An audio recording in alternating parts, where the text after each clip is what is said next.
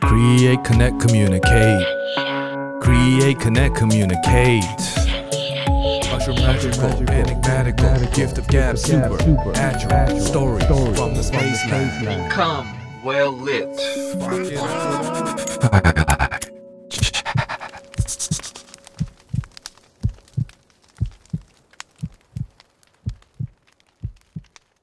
Last night we uh we had a hot pot barbecue with your buddy. Which one? Uh, which one? I know exactly, exactly. She said the same thing. I I didn't tell her who. I was like, you know, we were talking about the podcast, and two of them are old podcast guests. So Yeah. they're we were talking about. I'm like, oh yeah, I'm gonna be you know talking with your buddy tomorrow. She's like, She's like, which one? Sarah? Sarah? yeah, Sarah. yeah, so Sarah, Roxanne, the Filipina superstar. Oh, yeah. So we had a kind of triple date. Had a little hot pot barbecue at our place. So, yeah, it was cool. Cute. So we stayed up pretty late. Yeah, I was a little bit worried, but it's all good. We didn't stay up that late. So you look, you look right. yeah, okay, good, good, good, good. alright. Hope so. Hope I don't just like nod off. But, um, yep, should be good. All right, cool. So yeah, we'll just uh, freestyle, talk, have fun, talk about this amazing life of yours, this wellness journey all. of yours, okay. and just kind of whatever comes to mind. So Yeah. cool. All right, here we go. So I will just give you a little bit of intro, and then we'll we'll go. Okay. Good afternoon, and welcome back to another episode of Firelight Chats, where we broadcast the most super, natural, and compelling voices and stories from our Space Lab studio here in Da'an, Taipei, Taiwan. In episode 45, we spoke with Angela Feng of Ness Wellness, a community marketplace offering education and experiences for everyone, everywhere on their wellness journey. In that episode, Angela talked about the initial inspiration behind the idea and the conversation she had with her co founder as they decided to embark together on this startup journey of bringing wellness to Taiwan, Singapore, Hong Kong, and beyond. In today's episode, we'll get down and chat with that other half, the co founder herself, a globally minded, culturally diverse, multilingual individual who was born and grew up in the States, went to high school in Taipei, went back to the East Coast for college, and is now based out of Taiwan, taking care of herself, her family, her wellness, her world, business, and otherwise. On top of her daily duties and dazzling diligence as the co founder of Ness Wellness, she's a certified health and wellness coach, marketing professional, serial entrepreneur, and founder executive director of a women's active and sportswear brand called VIASWEAT. Meanwhile, she's also a wife and mother of two girls who inspire and influence her to keep on hustling via sweat and tears of sugar and spice. Like a beast from the east about to feast on a plate of mushu, she's living in the fast life with fast cars from mushu pork to Porsche. And everywhere she goes, people know who she are. But what can she do? It is what it is. So in today's episode, we're gonna sit by the firelight and reminisce, indulge in the stories. Cause back in the day when we were young, we're not kids anymore. But some days we sit and wish we were a kid again. But now she's all grown up and just wants nothing much more than to just keep on growing. So, without further ado, we're gonna do what needs to be done did. Have fun, share stories, laugh now, cry later, create, connect, communicate, and spark up a musical fire of melody. Mocha is ready. I'm ready. And you better believe that she is too. Our special guest for this latest episode of Firelight Chats, the one and only Xu Anshan, Melody Hsu. Hi. Wow. That was, I'm almost like, when I was listening to the intro, I was like, who is that? I was like, can I meet her? that was so I will nice introduce of you, you. one day. One day, I will introduce you to this fabulous woman. That was so nice of you. Can I get that word for word for my resume You definitely can. We will. Uh, we'll cut that out and we'll put that on all your websites, all your socials.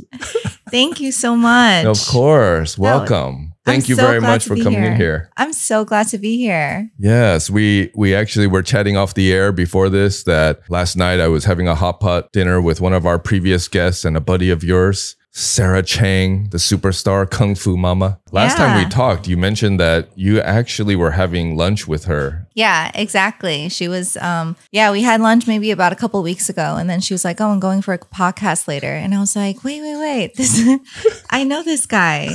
and then lo and behold, yeah, the stars have aligned. So and now I'm here.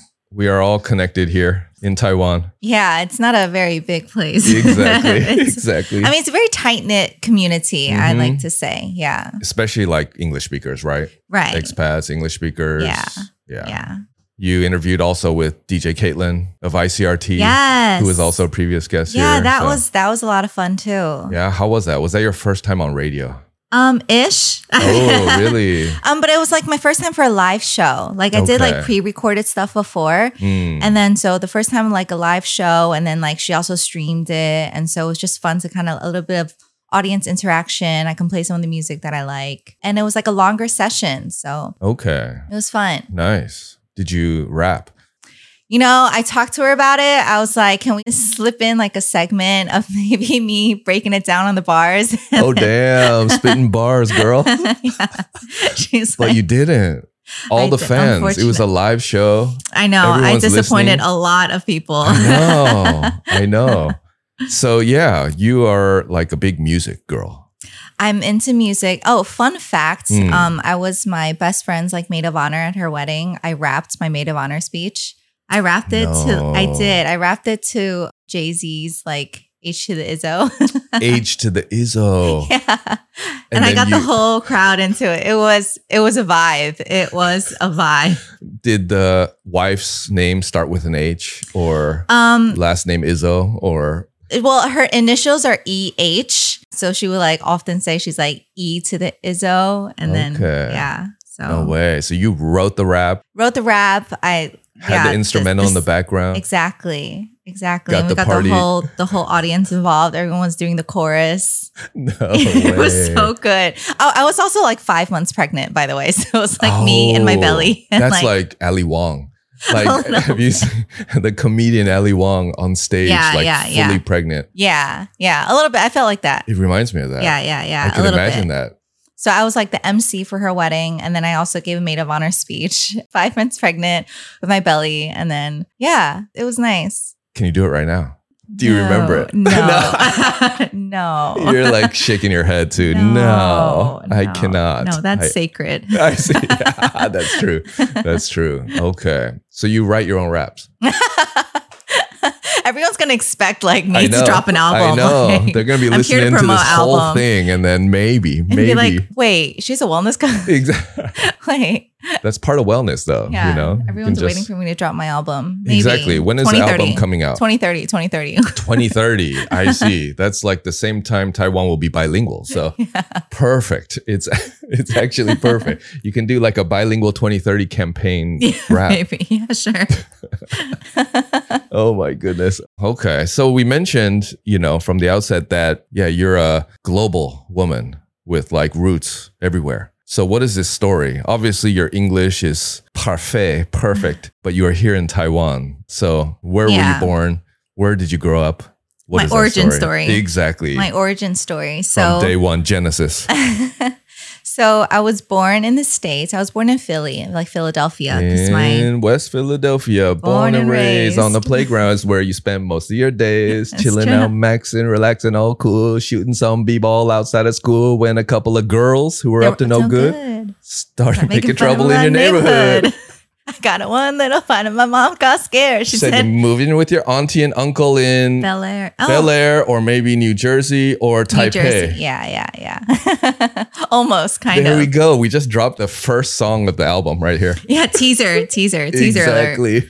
Um, yeah, so I was born and raised in born in Philadelphia. My dad went to UPenn for Mm. masters, so that's why I was there. But I don't remember much from Philly. I mean, I've heard stories of like our tires and wheels getting jacked and like propped up on like bricks the next day. Really? So you're really in Philly. I was Philly. really in Philly, Philly. Yeah. Yeah. But then I, I moved to New Jersey when I was, I think, five. I was in like central Jersey around Rutgers. Mm. So I grew up in East Brunswick next to Edison. So I went to school there. And then about 15, I moved back to Taiwan, also because my dad's job. Okay, so Yeah. you went to elementary school. Elementary, junior, yeah, just save high school. Yeah. Okay. So high school was here in Taipei. What did your dad do? He's in computer science, engineering, Okay, taking over the world, basically, something like that. yeah. starting in the states and then yeah. back to Taiwan.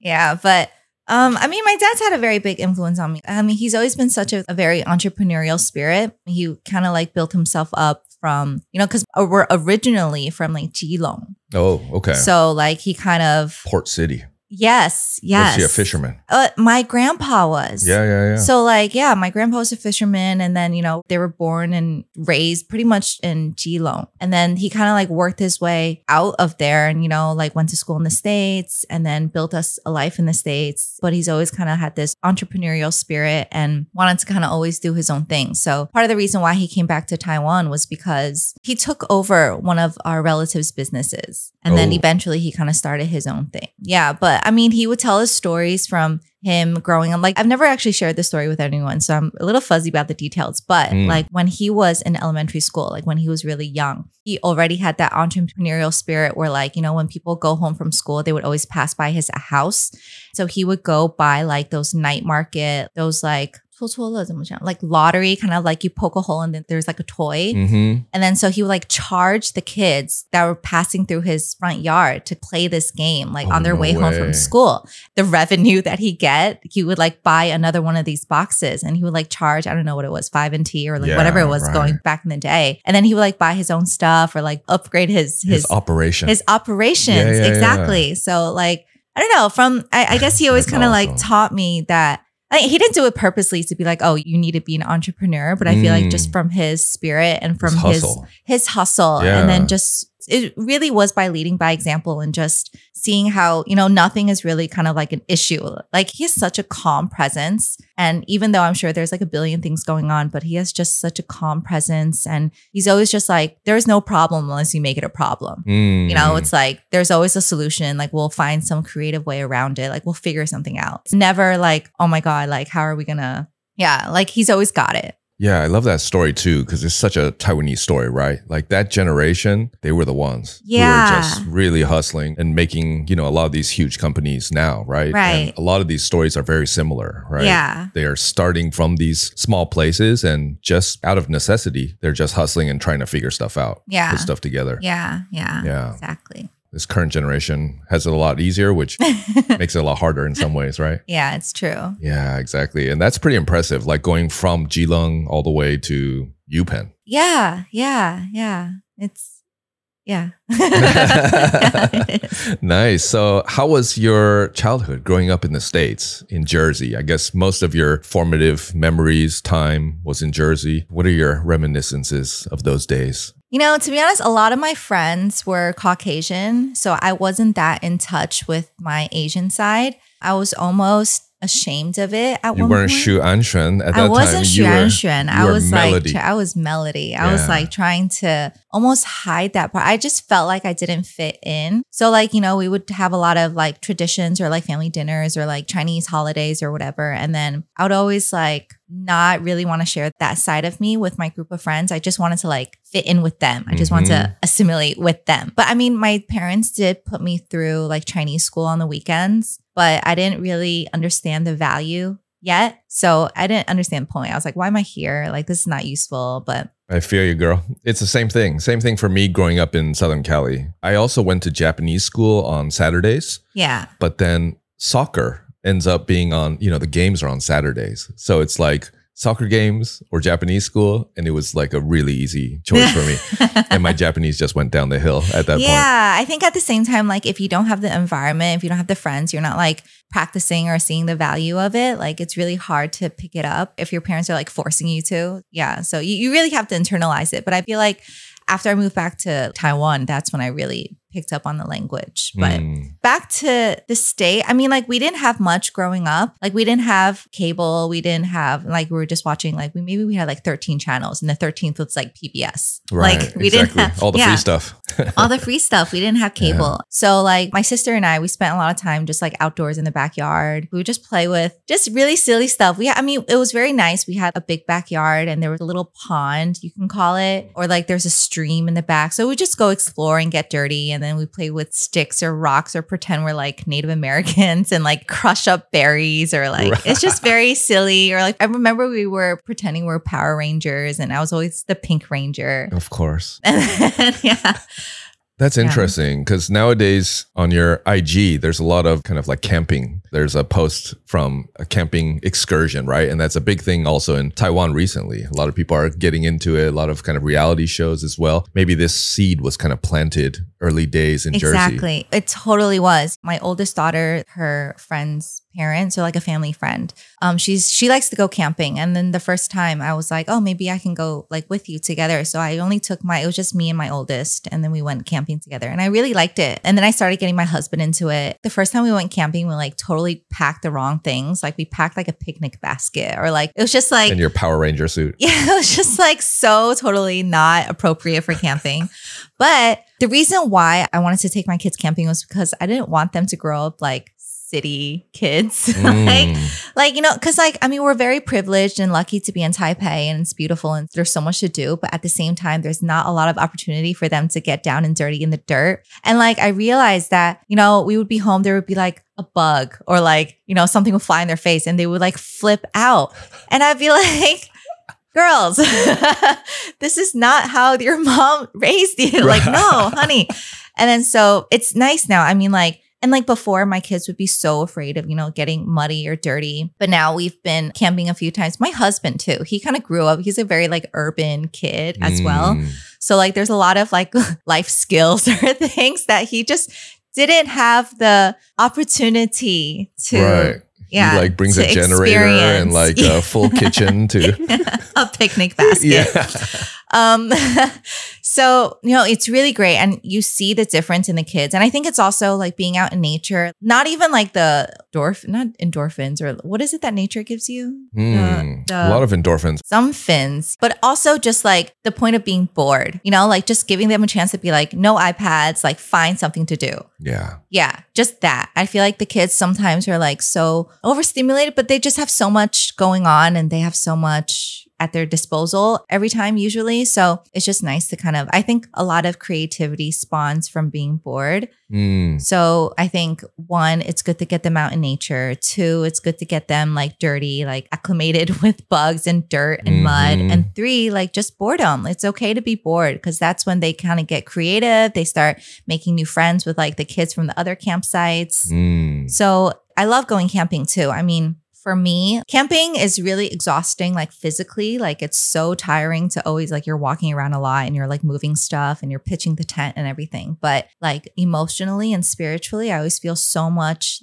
recharged. I mean, before we used to do like staycations where we would go to Tainan or Taichung or whatever, and those were great too. But I feel like even after we came back from the, like, I still felt tired. I felt like I Mm. wasn't recharged. Like it was a change of scene and it was nice. We created great memories, but it was still the city. It was still, you still see like the hustle and bustle. And then so being up in the mountains, everything kind of slows down. I try not to, sometimes there's no reception and I'm thankful of it. It's the best. I try not to have any schedule. I try not to do too many like Instagram stuff. Mm. I don't check the time. I just like kind of go by the sun. And it's like kind of go by like, am I hungry now? Exactly. yeah, to You just become like, an indigenous, yeah, I try to get back to my killing my wild boar. roots. Yeah, maybe I don't know. Well, we'll see. Yeah, maybe maybe we'll catch a frog here and All there. right, but catch a frog, maybe. yeah. but yeah, it's really nice. It's nice for for me, the kids, the family. Hmm. So, do you have a recommendation in Taiwan of like an amazing camping excursion or favorite Yeah. nature spot of yours here? Sure, there's. I mean, there's a few. I mean, I can tell you what I don't recommend. Okay, yeah, that's I good. wouldn't recommend going maybe like northern, eastern, specifically Yilan. we had a really Oh, because only because Yilan it gets wet a lot, it rains a lot. right. So the couple of times that we tried to go to Yilan, unfortunately, it was like raining kind of most of the weekend. So we do try to be more like central Taiwan. Hmm. So like Taichung, It's a little bit more of a drive, but I think it's totally worth it. Especially we like to go Friday night, Yechong, which is like you go Friday at night, but you arrive there at night. You're so you're pitching your tent usually when it's in the dark, right. But then you get the full Saturday, you get the full Sunday. So it's kind of worth it, but you just have to be very careful when you're driving mountain roads at night because they're really tiny and there are usually no lights. It's like a dirt road. It's Mhm. it's very scary. Right. But it's, it's worth it the next morning when you get up there and you see the view and the clouds are rolling into the mountains. Oh, that's the best. yeah.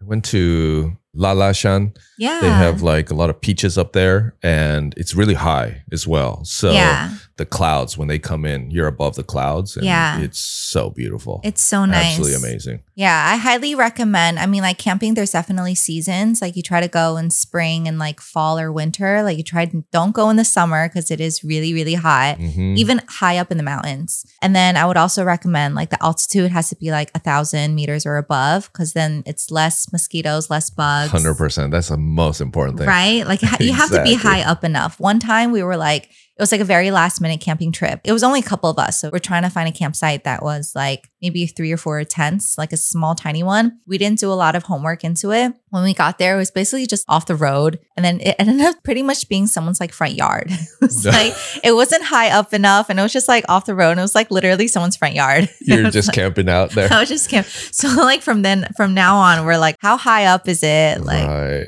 yeah. That's funny. Have you had any bad experiences out in nature? Any like brushes with death? Just make up a story of a bear. There's one time this bear. exactly. no, I mean, even if the weather is awful, you make the most of it. I think, Mm. you know, I think that's an experience in itself. You can't always expect like sunshine and like perfect weather all the time. True. But like, yeah, if it rains, so it's going to be a rainy week and we'll do rainy things. We'll make it all cozy and we'll just stock up on alcohol. Mm, Like, exactly. yeah, There's always a solution yeah, I think I'm a very like optimistic, positive person. I always try to see the silver lining of everything. So even if it's raining, or we went a couple weeks ago, it was super cold. It was like hanleo. It was like so cold. But I mean, if you think about it, it's like nice. We haven't had that kind of cold in a while, and we For got sure. all bundled up, had the fire going, and mm-hmm. yeah. So I think today it's going to be like 27. yeah. It's hot. Yeah, Yeah. It's very Taiwan weather is very bipolar. Right. And I hear that this year is like a record year all around the world. The globe is just like scorching up. hot. Yeah. So, Yeah, it's really unfortunate. so it's good to be in touch with nature for sure. And Definitely. getting them started at an early age is also really awesome, right? As we were talking about with your father's generation, you know, they have a lot less to worry about these days. So, got to kind of push them out into the world. Yeah, you just kind of want to try to make your kids more uh, Resilient. resilient, multidimensional, kind of experience as much different things as possible. Yeah, exactly. Going back to the States, when did you leave Jersey? 14, 15? Okay. So you had not started high school or you had started high school? No, I didn't go to high school there. So I started Okay. my freshman year here in Taiwan. Yeah. And because like I was basically a Caucasian, like Right. You're a white Yeah, girl. I was basically a white girl on the outside. You're a white melody. Yeah. So, um, so my dad put me up at Taipei American School because I, I guess eventually we had the plan of going back to the States for college. So he felt like TAS was the best choice for us back then. So I went to TAS freshman year all throughout high school. That was a little bit of a culture shock, but I think everything was like, I feel like Mm. it wasn't the school in particular. It's just the fact that I was I going mean, from all like these Asian kids. yeah, like just like looking around, like everything was new. Right. Like going from a small town suburban life surrounded by white people and like, you know, to the Pink Power Ranger in the a pink forest. in the yeah, and then to like a city, Asian culture, Asians everywhere. So like regardless, that was just like a big culture shock in general. But, but then I think everyone's speaking English and TAS. So it was you must have been confused. yeah, I was confused, but I'm thankful for that. But I, I think I'm pretty adaptable and I'm lucky to have this group of because when we're going into high school freshman year, a lot of other kids are kind of going in around the same time. It's like a good timing for Mm. people to be switching schools as well. So True. there was a good cohort of like new students around that time as well. So um, we just kind of ganged up, not ganged Right. up, we just kind of like grouped up together. We just kind of like clicked and Right. we're still friends up until today. So when you got the news from your father or parents that you were moving back to Taiwan, what was that initial kind of reaction or feeling? I mean, almost relieved to be honest, only because before I moved back to Taiwan, we were kind of separate. Like my dad came back to Taiwan first for a few years. So it was just me and my mom and my sister in the Mm. States. So, I mean, it was nice to be back with my dad. So we didn't really, of course, I was like, let me think. trying to go back to the archives here. Exactly. I don't remember much from there. Awful memory. I mean, I'm sure I was upset only because it's like a change and I'm like so big and I have like my all my friends are here. But I think my dad also promised me like because I wanted to be like a singer, like I wanted to be an a artist performer, or like a yeah. performer. So my dad was like, "Okay, I promise you when we get to Taiwan, we'll go go check out the record labels or something." And I was like, "Okay, Amazing. Yeah." So yeah, and then So he on. bribed you. yeah, a little bit. Childhood dreams. Yeah. Basically, yeah. and then broke them when you're here. We did know he did follow through on them, oh but no way, really? we did. We did go check out some record labels. He did bring me to like modeling castings and agencies. Oh wow. Yeah, Okay. Yeah. I don't think I was ready, but I see. Yeah. Yeah. So what was this life like? You had the full TAS high school experience. the full high school experience. We've had quite a few TAS students here. I mean, ex TAS students, and the experiences run the mill. They're they're all over the place. So, what was yours like? Mine was. I don't know. I'm curious about what other people are like. Where should I? How should I? Which I way know. should I go with this? Exactly. That's the point. There's a lot of ways to go. yeah. TAS was, I mean, while I was at TAS, I think high school in general is it's a lot about the friends. Yeah. I mean, I don't have much to say about the like the curriculum, but Mm. but I mean the the friends there. I was kind of one of those people who had a lot of different groups of friends. Like I was friends with more like the popular crowd or like the alternative crowd or like just different crowds. And so I I kind of was friends with a lot of people, I, I like to say. I did get along with a lot of people and I enjoy making friends with people. And I feel like I also have a ability to make people feel comfortable being around me. I hope. Yes. Yeah. So I feel comfortable. okay. Did you join any like clubs or sports? Yeah, or yeah. singing or like performing arts? Sure. I did I did a lot. So I did cheerleading. When I Mm. first got there, I was on the cheerleading squad because that's what I did in the States before I moved back as well. Like in middle school, I was also on, we had like a township football team. And with football comes a cheerleading squad. So I was on the cheerleading squad. I was like a tiny, skinny little girl. So I was like the flyer, the one that gets thrown up into the air. Yes. And then so when I came back to Taiwan, the first thing that I wanted to check out was if they had a cheerleading squad. So I did that. And then I also signed up for softball. I'm a pitcher, but we did like slow pitch softball, Right. Underhand. Underhand. And then in TAS, there's also like an IASAS program where you can go to like the other IASAS schools, like the sister schools in Asia. So we were able to travel to like, you know, Singapore, Bangkok, or like Manila How and- long were those stints? really fast. I don't, I don't remember. Just like a week or something. Like not even maybe Oh, like three or okay. four, like a weekend or three or four days, like very, very short, just like as a showcase or like competition. I see. And then I also did choir. I did a couple of theater productions. Mm. I also signed up for like speech, basically, like speech competition, speech contest. And this kind of goes back to when I was younger, back in Chinese school, Yanjiang Bi Sai. It was hmm. like like speech competition, yeah. speech contest for Chinese school. This kind of came natural for me. Like I'm fine with like if you give me a script, I can memorize it quickly and I can like perform it, like I can say it like well. you can rap at a wedding too. I can rap it if I need to. exactly. So when I was younger, like I would always place first in the school. We would go to like regionals. So I think it's really interesting that like where I am right now, I'm like 35 and like where I am right now, I realize that a lot of the things that I enjoy doing or I'm good at doing, a lot of it kind of goes back to what I did as a kid. Right. And it kind of like is so full circle for me for a lot of things. Things like speech contest, that came natural to me. And then so when I was younger, I would sign up, I would place. And then so in high school, I gravitated towards signing up for like the speech team and competing at speeches.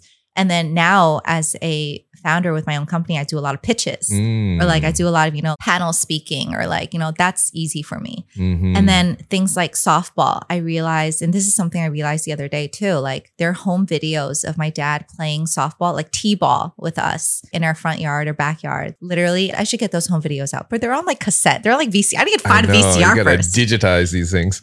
yeah. So like I have home videos of like, and this memory is so ingrained. I know exactly what he would say, like what or maybe it's the home videos, but like it's just such an integral part of my childhood, him playing T-ball with me. Hmm. And then so that, and I guess I just, I didn't think much about it, but then I signed up for softball in high school. And like even now, I would make time to go to batting practice. Like me and a couple of the other girls from the softball team that are still here in Taiwan. We're all moms now. We all have like three kids, two kids. So it's a nightmare to kind of get our schedules in sync. But once we do, like it's just so it's like, you know, when they say like your inner child and like, you know, Right, it's so much of that. Like it's that, just like pure joy. it's just joy. Yeah. It's just pure joy, just Mhm. like hitting and catching. And So you go to like a, a batting cage. we go to a batting cage. There's like three of us. And then so we hire like a coach. He just pitches to us and we just like bat for like, it's just so nice. It's nice to get the team back or what's left of it.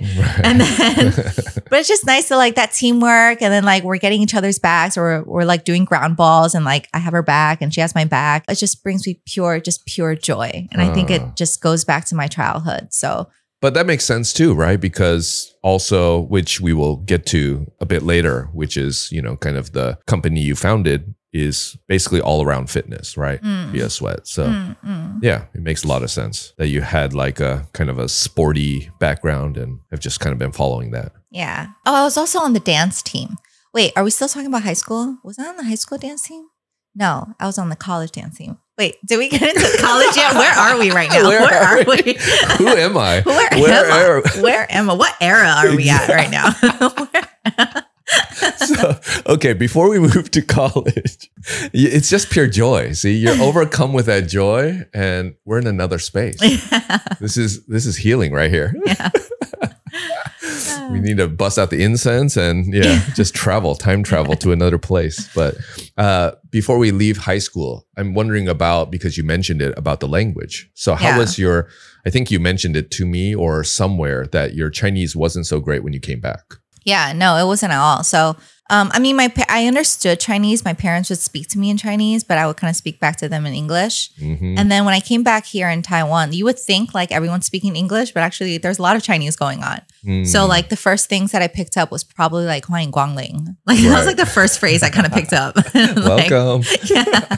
like Zhenzhu Naicha. Okay, exactly. The important ones. The important ones. Yeah. What to Um, order, how to order. Yeah. But to be honest, my language didn't really, really pick up until after college when I started working here. Okay. Yeah. But I mean, it was enough to get by in high Mm. school. That was when I kind of really understood the value and the importance of Chinese. right. Yeah. Okay. So let's pivot to dancing melody back in college. So after graduating from TAS, you decided, as you kind of mentioned, it was always your plan, right? The master plan was to come back to the States for college anyways. So where did you decide to go and why? Yeah. So I went to Babson College. So Babson is like a small business school in Massachusetts, um, in one. Wellesley. Very famous Have for you business. heard? Of course. yeah. So yeah, exactly. They have a very Entrepreneurship, especially. Exactly. They have Yeah. a very, very popular entrepreneurship program. It's like the number one entrepreneurship program in the States, like 14 years, probably like 20 years running now. I don't even know what the stats are, but better than like, you know, Bentley. No, I'm just kidding. I love Bentley.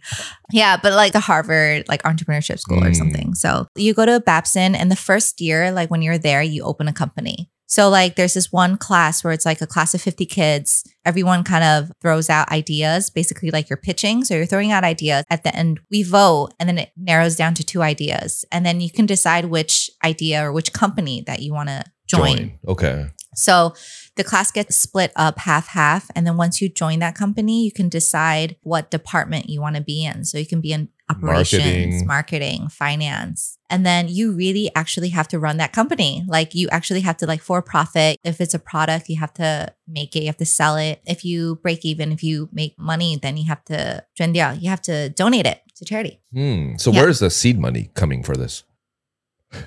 I don't remember. I feel like they do give you seed money. Right. I, think they, they, yeah, they a probably real do. business. Yeah, yeah, they probably do. I just, I they're don't, like I forcing remember the students to like pull out of their pockets. Yeah, no, from the tuition. Exactly. Yeah. no, True. yeah, no. I think it's probably like a th- it was probably not much, but Mm. our company was like because like every kid gets a laptop, like a school laptop, and then so our idea was we would make a collage for you. You give us like ten to twenty photos, we would arrange it into a collage, and then we would print it out, and then we would stick it onto your like a laptop cover. Hmm. Yeah, each one was like twenty bucks or something. Wow. Yeah. Twenty bucks for a It was a little bit expensive. great business. But yeah. but then we did break even for profit. Like we did make money and then we did donate it. I forgot to what institution, to what charity. Oh, you guys were like the PicCollage before PicCollage because PicCollage is a Taiwan company, right? Yeah, yeah, yeah. So we Taiwan were pick founders. because like I don't think we were still on like Blackberries and Motorola's back then. Like Yeah. there wasn't apps and stuff. So we did that all very manually. I remember like at Babson, the most famous idea of a company was like one year, one of the groups, they made like a monopoly board of the campus and they Ooh. sold like the different properties and then they would sell the board or something like that. Whoa. It was cool very idea. super impressive. Like there would be like the food hall and like and then right. as All these different like properties. landmarks in the Yeah. college. and then they would sell the board. It's genius. Selling real estate. Yeah. yeah, that's like NFTs before NFTs. exactly. That's impressive. Genius. Yeah. Where are those people now? I know, right? I know. what kind of uh what kind of crypto fund are they Yeah. are they running and running away from maybe? Wow. Yeah, so I kind of knew I wanted to. So I'm very, I loved being at Babson. Like everyone had such an like that entrepreneurial spirit. Like everyone was just always like we're all just like it's a business school, so we're all just very business minded. We're just all talking about like, okay, what's a good idea? Like, what can I start? Or like a lot of people are working on their own business already, and so it wasn't like a normal like a, one of those major schools where it's like you know there's so many different people there. Like we're all pretty much it's quite niche. Like everyone's Mm. just like out to either take over their family business or start their own family business. Or start their own business. So I love that. I made a lot of really great friends there. And it was funny because a lot of them were kind of throughout Southeast Asia, like all throughout Asia, I should say. So even now we still keep in touch. So as we're looking to, like you mentioned, we're looking to expand into Hong Kong or Singapore, Indonesia, like, you know, I can reach out to a lot of those contacts, those friends that I made. College was fun. And you were a dancing queen on top of being an entrepreneur. I said it. It was like the hip hop dance crew. What was it called? It was called Hypnotik with a K. With a Hypnotik. that's with very hip hop with the a. K. With I like that. As a person with a K at the front. I like that with a K at the back. It was a shout out Hypnotik Dance Crew. I don't know who's listening, but Exactly. no, but one of the girls, she went on to become like Miss Hong Kong. And like we still keep in touch, but now she's like an actor, celebrity in Hong Kong. And we actually might do a collaboration on their activewear. So we're, we're still very good friends. Oh. Yeah, yeah, yeah. So, Hypnoticizing uh, Hong Kong. hypnoticizing. From yeah. From Babson. Hypnotizing. Hypnotizing. Exactly. Hypnoticizing with a K. Exactly. Um, So, how big was this crew, and what were you doing? What was your specialty? Were you popping, locking? Were you breakdancing? Were you? No, we didn't. We didn't. It was just we just had like a routine that we all. Um, it was a couple of us. It was a couple of us girls. Actually, no, it was girls and guys. So it was maybe a group of like ten to twelve, and we would do like showcases around Boston. So we would go perform at like BU or BC, and we kind of like network with the other schools there. Oh, so it's pretty serious. It was alright. I mean, it wasn't competitive. It was more like a showcase. Okay. Yeah. Represent. Yeah, yeah, yeah. I so see. it was it was fun.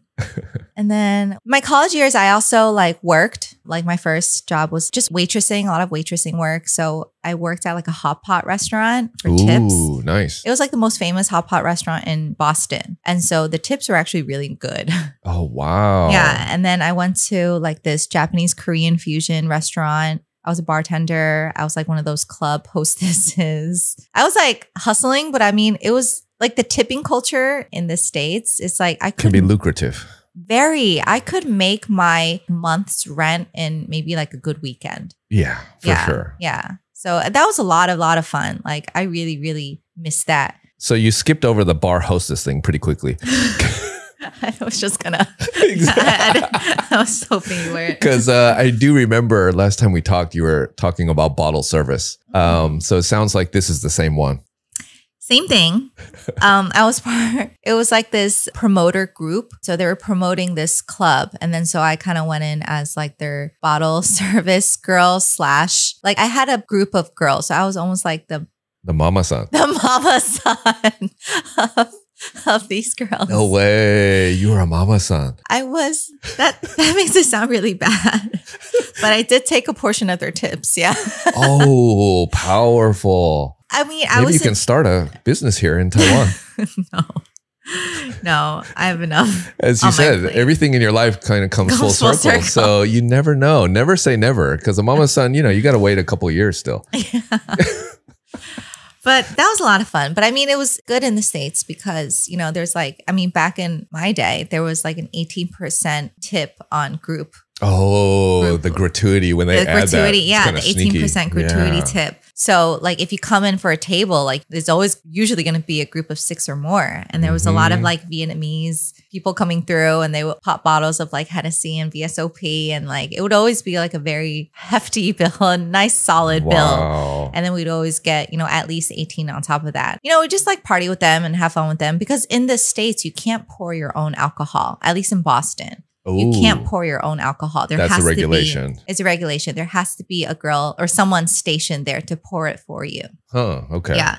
So that's why you need bottle girls. I see. Yeah, yeah. Out of necessity. Right. There's yeah, it's We had to do it. regulation. It, was Yeah, we had regulatory. no choice. Regulatory. To do Exactly. We follow the rules here.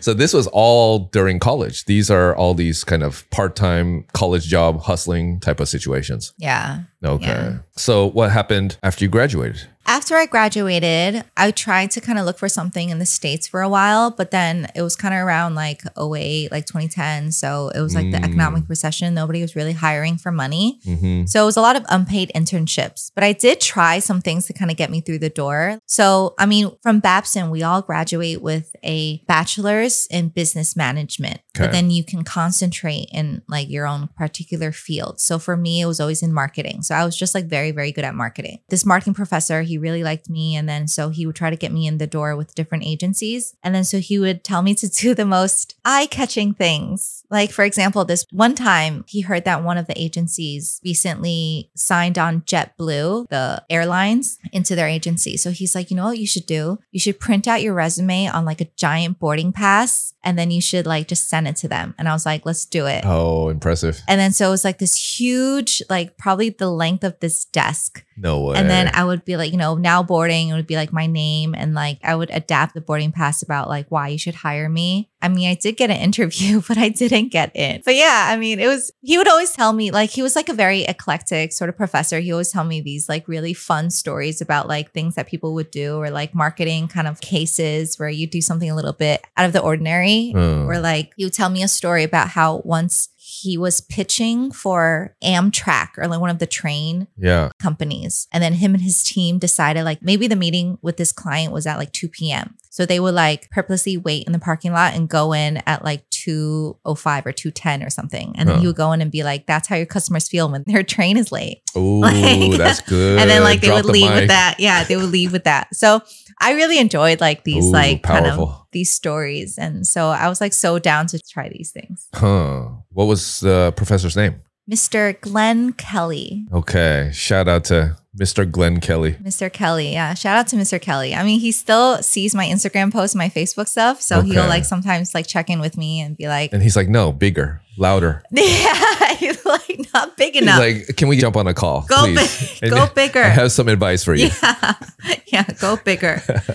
I see. Yeah. I mean, it's so important to have teachers that believe in you. I had some really good teachers. The other teacher that kind of shaped me was my second grade teacher, Miss Alderodi. I loved her to death. She This is back in Jersey. this is back in Jersey. Alderodi. Miss Alderodi. Okay. So, because I grew up in a like a Chinese household, so like I didn't have like very good English. Like I was almost supposed to go to ESL, Right. but then we had a neighbor, an elderly couple, but they're like Caucasian. They're like white. They're originally from like England or something. Okay. But Your peeps. Yeah, but then they're like this elderly couple, and then we call them grandma and grandpa because like our grandparents were here in Taiwan. So we would go over to their house all the time, like just every day after school. We would just like drop our book bags off at home and be like, we're going over to grandma and grandpa's. And we just go over there, and it was just like this. If you could imagine, like in the movies, like what an old house looked like, like this Mm. exactly what it looked like, exactly what it smelled like, exactly what it looked like White Americana house. white Americana house. Yeah. Like the couch had like a flower print and like the curtains matched the couches. And then there's like Plaid and like plaid and lace doilies everywhere. And uh, but then they were so, I mean, we just hung out there. We didn't really do much. We would just like hang out with them or like make dinner with them or watch TV or like play in their backyard, play with their cat. I'll always be in gratitude of grandpa. His name's Al Fisher. He's not with us anymore, but Mm, rest in peace. But he like in the beginning when I went into kindergarten, they want to put me in the ESL program because my mom couldn't really speak English, so she didn't know how to like navigate that. And then he heard that they were going to put me in ESL, and he was like, "No." And then he took me to school, and he's like, "This young lady will not be in your ESL program. Like she's fine. Like she's going to catch up fine." Wow. And then so in kindergarten, so like in the beginning, I guess it was kind of rough, but for Mother's Day of kindergarten, I was one of the only kids to go up and read a book, like an English book. They would invite the mothers in. So I was like the kid to read the English book to the class. Right. Yeah. And then so Where's teacher Alderodi? Ah, I'm saying this because, yeah, thank you. So I was always a little self conscious about my English, but it wasn't until second grade she had this thing during class where you have to write your own book. It was basically like a comic book. Like you write a story and then you break it up into pages and then you draw and then you like staple it together and then you present and that's your book. And then so we would go around and then she would be like, okay, what stage are, are you at? The writing stage, the illustration stage, the publishing stage? I had trouble saying publishing. Like I couldn't Mm. say that word. But the way she encouraged me, the way she like worked with me through my stories, I used to hate this part of the class, but then she worked with me through it. I'll forever be indebted to her because that's how I started really enjoy writing. Like even Mm. now, I really enjoy on my Instagram, like I enjoy writing posts. I enjoy sharing. I enjoy finding like the right word to describe something. Mhm. And I think she kind of instilled that in me. She gave me so much confidence. Hmm. Yeah, as like a little little Asian girl. That's awesome. And all the way in second grade too. Second grade. I remember a lot of my teachers. A lot of them, I mean, I'm very lucky, but Miss Alderodi was very formative. Mr. Kelly in college. Having good teachers are so, so important. Teachers are everything. Yeah, they really are. What about high school? I'm trying to think. Blank. No. Shout out to TAS. Come on. oh. there were there were some fun teachers. Oh, um his name. I I see his face. I don't remember his name. Uh uh. He's probably here now too. He's probably listening to this, Uh, crying his head off. I remember his I remember his face. I don't remember. He's very popular. I'm sure some of the other people have mentioned him before because he's like ancient. He's been there forever. What did he teach? US history. Okay. It was because of him that like I mean, I Mr. enjoy Smith. history. Oh, everyone knows Mr. Smith. I mean, yeah, that's the one of the one that I came like the first one that I came to mind, but Really? not for, but just because his class is so so much fun. Arnold, Arnold. Mr. Arnold. Mr. Arnold. We knew that this whole time. Okay, I'm It's just a teaser. yeah. It's her marketing skills. It's you know. I'm making sure The you guys are still listening. You know, Yeah, exactly, exactly. Mr. Arnold, bless his heart, Mr. Arnold, he taught US history. He's been there around there like forever, but he has the memory of an elephant. Like he will tell you, like, you know, I once had a girl in 1990 who used to sit here, or I used to have a kid in, you know, 1993 would sit here. He had the memory of an elephant. And the way he taught history, like Mm. just it was like a story. It was like so easy for me to understand. Otherwise, history can be a little dense Mm-hmm. But he made it fun and i actually enjoy history i, I enjoy us history i enjoy art history so like in college i did a couple of electives in art history as well Hmm. so like history is just like storytelling it's just like remembering the different events and the storyline so Totally. I think the best education is always kind of wrapped in a great story. yeah Likewise with business, right? Yeah. You know, and marketing especially. Yeah. You gotta be able to tell that story, connect with the audience. right Yeah. Shout out to all those great teachers out there. yeah really Inspirational teachers. yeah Yeah. yeah Nice. Okay. So then Where are we now? where are we now my yeah so i tried to find a job in the states Right. But then after about six months, my dad was like, maybe you should move back to Asia. Like there's a lot more opportunity. It's like booming here. There's so Mhm. many more opportunities here. And then so I was like, yeah, okay. And then he's also like, stop fucking around there. Mm, like exactly. stop, stop it. Yeah. Time to get serious, girl. Yeah. And then so I moved back to Taiwan. And back then my dream was to kind of do something in advertising. It was like Mad Men era. Okay. So my dream was like to work at an advertising firm and to do that whole Mad Men thing. And right. so I did apply to a couple agencies and I got in actually very quickly. So he was right. There were much more hiring opportunities here. Mm-hmm. So my first job was at DDB. It's Mm. an advertising It's agency. a huge one. Yeah, of Yeah. course. I know. Yeah. So, but in Taiwan, I think it's like with BBDO or something. They like merged or something. Right. But DDB, I was like an account executive. So, bitch, of like this. Right. Yeah, it's the smallest one. You kind of work your way up. But I started off as an account executive. I had a really, really great manager. Her name's Diane Liu. We still keep in touch. Mm. She taught me so much. She taught me a lot. Actually, I had a really great experience there. So when I came in, like I came in like guns a blazing. I was like, I just came in from the States. I had so much Mm. passion. I had so much balls to do like different things. I could speak English. I couldn't really speak Chinese, but it's okay. I could speak English. And so they gave me a lot of opportunities to present to the client or do a lot of pitchings and like try to get me Put you in the front lines, basically. put me on the front line and they gave me Yeah. a lot of they really valued my my, perspective. my perspective my opinions the things that i had to say diane taught me a lot about how to plan things out and like be more organized in terms of like my work and communication. That's kind of where my chinese started getting better because like a lot of the communication going in and out was like in chinese. And i couldn't Mm. really read it. And so literally i would take the whole email i would like put it into google translate and then i would like listen in word by word. I would like teach myself. And then you know, after we go to a client meeting, we have to do briefs where we brief the creative team. And like, so I couldn't write English for, I, it used to be very Chinglish, like the first briefs that I wrote, very Chinglish. But then towards the end, Diane was like, okay, you have to start trying to use more and more Chinese now. It was such a, it was like torture at the very beginning. And she would work with me through each and every word just to kind of like make sure that the right things was getting communicated across. And like, she really, really worked with me. Yeah. But now I'm okay. And then what really helped my language was when I met my husband. Huh. Yeah, my then boyfriend, now husband. Okay. Shout out to the man, Yeah, definitely. the lucky man. If your partner speaks something, you'll learn that language very quickly just just from arguing. right. Yeah, exactly. Survival. Trying to get your uh, ideas across. Yeah. yeah. But um yeah, so I came back here, I did advertising, but I always kind of knew I wanted to start a business of my own at one Mm. point or another, but I was just always on the lookout for what that would be, like what I wanted to start my company in, like what Yeah. So where did this idea for VIASWEAT come from? we went through a lot of ideas first actually i had a lot of ideas in the meantime like back then i wanted to do like a food delivery service like a healthy food delivery service Okay. and this was way before ubers and food panda so like just the logistics of like how i would deliver this and like you know like yeah, it's not food delivery anymore. It's more like Yeah. logistics. Yeah, yeah. So I was like, okay, this is kind of hard. I don't have the resources to do this. And then I also dabbled because it was like cupcakes were very popular back then. There was like this whole trend of like opening up cupcake shops. And I was like, oh, maybe I can do like a cupcake thing. And then my husband or like my then boyfriend, he was like, you don't even bake. Like, I don't think that's a good idea for you. Right. And you then know, it- Baked by Melissa's in New York City. They have these like mini mini cupcakes. Yeah. They were really huge. Oh. Yeah, with like a oh. bunch of different shops. But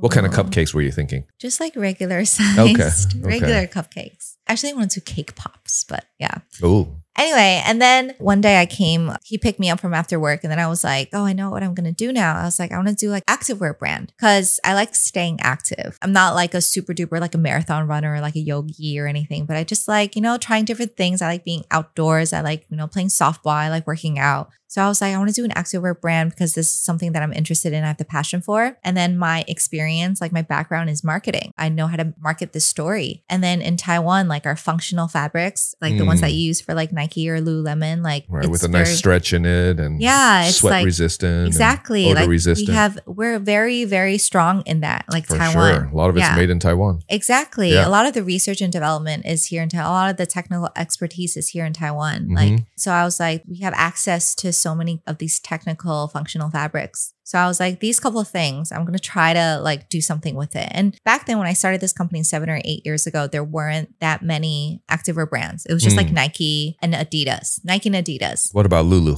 Lulu is still in like the US. Like they haven't Right. even come over to Asia yet. Okay. And then Under Armour, I think, was just starting to come to Asia Hmm. there weren't that many other independent labels. And coming from the States, there are so many independent labels. So I was Mhm. like, why is that? And we have access to these textile fabrics. And, you know, I could really make activewear that's more fitted for like the Asian body type. So I decided to give it a try. And I think we were very lucky with the timing as well because we were a little bit ahead of the fitness trend. So when we first started out, like fitness to the general public, especially women, a lot of it was like, oh, if we weight lift, if women weight train, we're gonna like bulk up. Yeah, we're, gonna, like have too much muscle. I we're don't gonna want have that. too much muscle, yeah. Or like they had a lot of concepts around dieting was like, oh, if I want to lose weight, I can only eat white rice and like steamed vegetables, you know? Mm.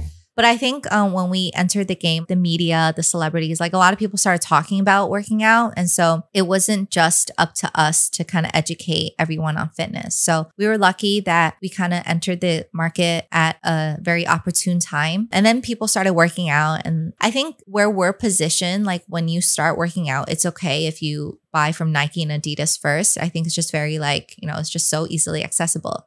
But as you start working out, you'll realize that, you know what, you want something that's more tailored to your body type, something that's more comfortable to you. Mm. And then that's when you kind of start doing more research. And that's when you stumble upon a brand like VIASWEAT. And one of our more popular products is, and it's like our best selling product, it's like a zip bra. So like cuz I design all of these products myself. So for me it was like my biggest pain point was after a sweaty workout to take off a traditional sports bra is very very hard. Oh, it's tell me about it, girl. It's very it's very tiring I know. it gets stuck. You get stuck in it. And then, so my design was that there was like a full zip front. So, like, Mm. you can just like unzip it and it's just very quick and painless. So, yeah, so that sold very well. The media picked up on it, Vogue. And so, in the beginning, it did quite well. And so, we went into the um, department stores, we did pop up shops all over Taiwan. But in my first year, like a couple of months after I launched the brand, I got pregnant. And so, Oh. in the first year of loan of starting my business, like we got married, we started business, and I was like pregnant with my first kid. For the record, we got married first. for the record, we got married. There's nothing wrong with not, but it just for the record, but the way yeah. I said that story it made it sound like we did it like a shotgun wedding right. for the record, we got married first. And I was like, okay, if I'm going to do something, it would be now. And so Oh. that's when I was like, okay, I'm going to try it. Like it's now or like I wanted to try it at that particular moment in time. So we got married, started my company. The baby came all at the same time. That's a crazy thing. Yeah. as anyone knows, as any entrepreneur knows, that first year, first couple of years is always going to be the hardest. Yeah, yeah. And everything kind of all came at once. I mean, we didn't plan to have kids that early, but I mean, again, Things my happen. things happen. And when again, you have a bra that zips down easily, then I mean, again, like my personality, I'm just like, we'll make it work. And maybe it's supposed to be that way. Like, I mean, maybe right now, like my kids are older now. I'm one of the earlier ones in my group to get married and have kids. So when they were still out partying, like I had kids. But now, like my kids are a little bit older and they're in school and I have a more set schedule. So I can focus more on my work now. Hmm. Yeah. So I don't know. Maybe it's just the way the universe kind of worked out. What were the biggest difficulties in those first couple of years? Aside from the family things that, you know, come into that, but just from a purely business perspective, what were the biggest obstacles?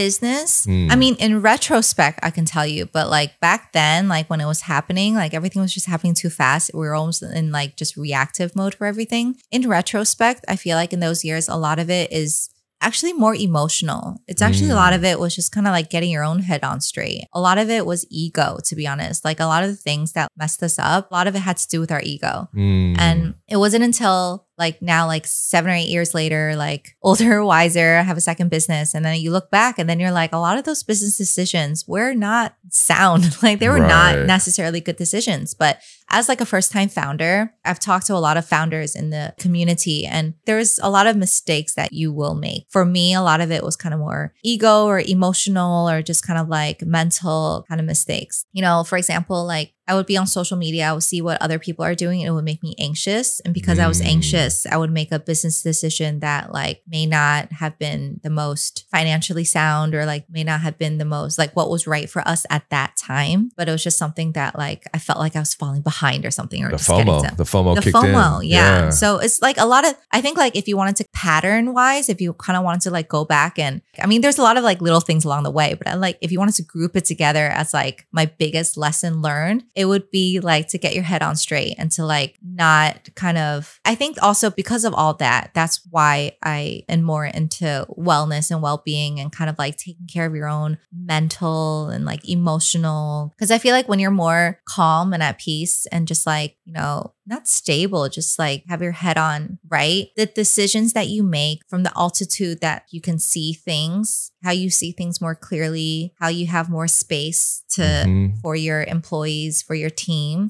I'm also like a mother figure for like my team. Just like when you're leading a team, it's not about you as like, you know, oh, I'm their boss, I'm their manager, but it's Mm. about how can I equip my team? Like, how can I make sure that they can do their job well? Like, I always say, like, I'm almost like a sixth man. I'm always like, okay, you tell me, how can I help you make your job better? How can I always kind of push them outside of their comfort zone so that they always feel like they're growing and like I'm giving them more opportunities to be seen? Yeah. So I think all of these things just have to do with taking care of myself first so that I have the clarity, the mental clarity, the space to like take care of the people who need me around me. If it's my family, my business, my team. Right. Yeah. Yeah, exactly. So, what kind of products do you have at VIASWEAT? At VIASWEAT, we have sports bras, leggings, mostly sports bras and leggings. I mean, we have tops and stuff, but um, we try to use all like eco friendly fabrics. So we made that change when I had my first kid. And I was like, okay, now that I'm a mom and, you know, I'm leaving this world to her, I'm lucky to have a platform where I can make a difference. So I wanted to try to use more eco-friendly fabrics, so things that made from like recycled plastics or recycled nylon, and then we try to use like biodegradable packaging, or we try to be more paperless. Yeah, things like that. And you mentioned it, but it seems like that kind of transformation or evolution in your own kind of wellness started during this time. Yeah, for sure. Because a lot of it was like, it was like so many different roles and responsibilities happening all at the same time. So it was like how to be, like, we just got married. So it was like husband and wife. And then we just, you know, started a new business. So it's like, okay, how do I be a, Founder. a founder, Mhm. a leader, a boss, or whatever? And then it was like a mom. Like, how do I be a mom? So, like, all these roles and responsibilities all came at the same time. The first company is founded by my husband and I. So, like, it was like just everything all at once because we're trying to navigate being like newlyweds, but at the same time, we're also co founders. And then we also That's not to- always easy. it's not at It's all. not always a good idea. No, it's not at all. So like three or four years into it, I mean, like we we went through a rough patch ourselves where we you know Mm. we almost got separated. Like there was talks of a divorce, but the way we worked through that, like it came down to I remember there was maybe one or two years where like there was just zero communication between us. Like we couldn't open our mouth without getting into it, without getting Mm. into a fight. We just completely just started shutting down from each other. At that time, like the business wasn't running as smooth. And so like it was a lot of blame game. We were kind of like, you, Right, you- it's it was your your fault. fault. Your, Yeah. yeah. And then so the kind of turning point for me, to be honest, is I was kind of almost ready to, I was in the mindset of like, okay, if we do get separated, Mm. if we do separate, then I have to be a single mom of two kids now. Cause by that time, I think the second one was on the way or already born. And then so in my mindset, I was like, okay, you know what? I need to start taking care of myself because I might be a single mom of two kids now. And then so my husband and I, we just kind of like cooled off at that time. So like he started reading a lot of books. He started doing a lot of like kind of spiritual kind of like journey kind of stuff. He started meditating. And then I started like going to see different like therapists. I started like kind of working through my own shit. I started to try to build myself mentally stronger. At that time, we just kind of like focus on ourselves for a while. I mean, we also did marriage counseling and we tried to work through it. But then I think what helped us the most was the fact that we kind of worked on ourselves, to be honest. Mm. Like it wasn't, we didn't have a problem. Right. It wasn't a we, it was an I. It wasn't a we, it was an I. A lot of the times, like we figured out, like we're fine actually. But it was just like me projecting a lot of my unhappiness or trauma or whatever onto him. Mhm. And likewise. right. But like if you can kind of learn how to be aware, like self-aware of how you're feeling and have the wellness tools to be able to kind of like self-heal or to work through it or to know who to go to that maybe is not your partner, like, you know, Mhm. a professional or, you know, different things that kind of help you through it. A lot of times it's not about us. Like we Mm. haven't after we both went into our own self-growth awakening kind of thing, we haven't had a fight in like the past like one or two years. Like, I Mm. mean, sometimes we'll kind of like almost, but like we recognize that we're about to get into something. So we'll just kind of like cool down and be like, or we'll just kind of apologize and be like, sorry, it's just because I had a really tough day today. I didn't mean it. It's not directed at you. Yeah, going back to your question, that's how my whole wellness journey started. Just so many things happening at once. My mental, spiritual, emotional kind of was all just breaking down. I think even physical too, because after my second kid, it was like, I'm pretty sure I had postpartum depression. Mm. The company was giving me anxiety, stress. The pressures from our marriage, or, you know, it might be on the verge of failing or Right. breaking And apart these two beautiful girls and the kids, to worry the about. kids, yeah, and the kids just you know need their mom. Mm. So it's just so many things, and I was like, you know, something needs to change. Yeah, something needs to change. Wow. So, what were some of the biggest takeaways during this time of this self healing journey? What were some of the things that were particularly effective for you and helped you to kind of recenter or change your perspective on different things? Mm. I think the concept of being reacting versus responding. Mm. I feel like I was in such like survival mode before that it was just all reacting. Reaction. Yeah, I was just reacting. Like I was just like, if you use a tone of voice with me, then I'm gonna I'm gonna fight back. Right. You know, it was just Defensive. defensive mode. And it was like, you know, something would happen at work and like bring me some sort of like emotion or stress or trigger. And then I would just like lash it out right back to you or someone else. But it wasn't until I realized that you can choose to respond. You don't have to react to everything. And the difference between that is just like a beat, a split second. Like the split second when you choose to react or respond, I feel like is such a big game changer for me because it's mm. like in that split second i like rewired myself to kind of go through a list of different things that i can do to respond to it like i could i could choose to take a deep breath i can choose to treat this with humor. I can choose to you know laugh it off. I can choose to walk away i can choose to you know handle it later. There's so many things that i could choose to do instead of just always reacting. And i think Mhm. that's kind of helped me in all of my regardless if it's you know work or my personal life. And i think that's also like self-awareness. I think just being self-aware of like okay how am i feeling right now? Okay i feel triggered. Okay what can i'm feeling triggered. Like why did this trigger me? Okay now that i I know that this is triggering me then what are the things that i could do to help me feel better or like to handle the situation? I kind of go through i'm almost like i'm programmed to like Mm. differently i've like rewired the whole The whole SOP, system. the whole system differently Right. And just having that meta awareness and sometimes just taking a breath and stepping away is everything, right? yeah yeah Putting a little distance in space and time from that situation. Yeah, yeah. I think that's been a really big game changer. And it's funny too, because my husband is always like, You're so zen now. He's like, You've been doing too much wellness. He's like, You're like so you're so zen. You're Like, so, you're too zen. He's like, you're You're too tai zen, zen." man. Tai zen. 了." He's like, 你做太多身心灵了, You're Right. too zen now.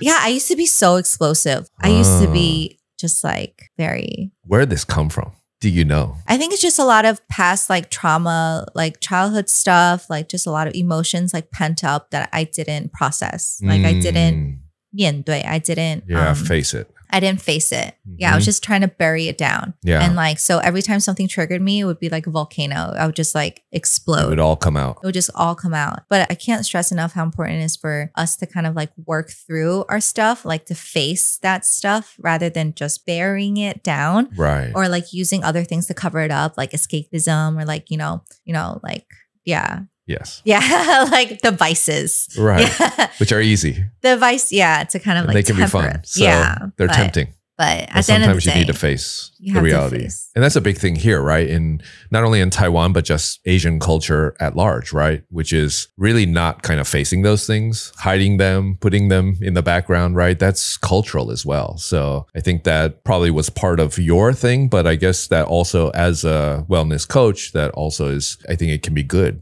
in this market as well, where people don't really know how to deal with those situations because it's a very deep thing. Yeah, yeah, exactly. So that's kind of like the premise behind Ness Wellness. I'm sure if you've listened to episode 45, Mhm. and if you haven't, get on get it. on it. Exactly. so the whole the, Shout out Angela. the Ness name is the whole concept of like we hope that you can find your nest here. So Ness comes from the word wellness. Mhm. So for each person, the wellness is different. It could be fitness, mindfulness, calmness. And so the idea is that we're a collective of just like wellness resources, wellness professionals. And I like to kind of think of it as like, you know, you can experience different types of wellness or experience different types of teachers so that you can build up your own mental toolbox. And then so you can kind of know, gauge based on how I'm feeling right now, how much time I have, resources that I have, what I can do to kind of like self heal.